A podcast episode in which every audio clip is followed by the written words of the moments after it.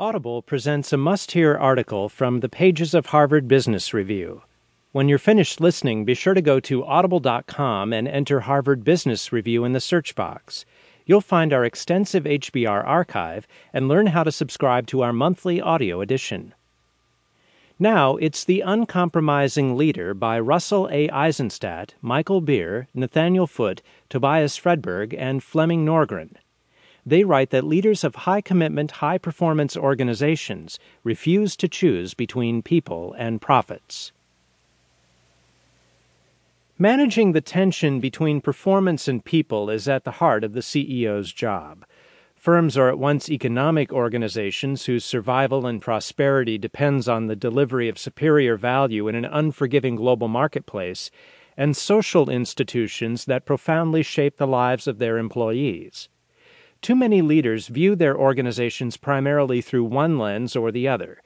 For many CEOs under fierce pressure from capital markets, the focus is entirely on the shareholder, with a single mindedness that can lead to employee disenchantment and loss of capacity to deliver long term value. For others who perhaps have a commanding market share or are operating in protected markets, concern for the firm's people, culture, and heritage can all too easily slide into complacency, inward focus, and loss of competitive vitality. Some CEOs, however, do manage to resolve the tension between performance and people without sacrificing either. They succeed in harnessing the energy and commitment of their people to implement change that may be wrenching and dramatic, but which creates a platform for future success.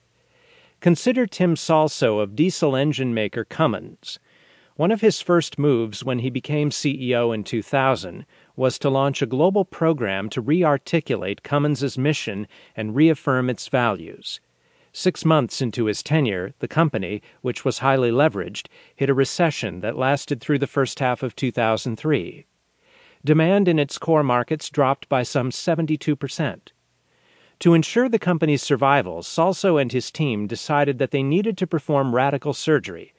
They closed Cummins's original manufacturing plant in its hometown of Columbus, Indiana, restructured its truck engine business, and laid off a significant portion of its workforce. Accepting layoffs of long term colleagues is difficult for the employees of any company, Cummins included. But because Solso had created energy around the company's mission and values, employees were prepared to invest in learning new skills and leading the development of new products and services, even as the layoffs took place. He and his team mobilized the remaining workforce to support the company's strategic shift to focus on the less cyclical areas of distribution.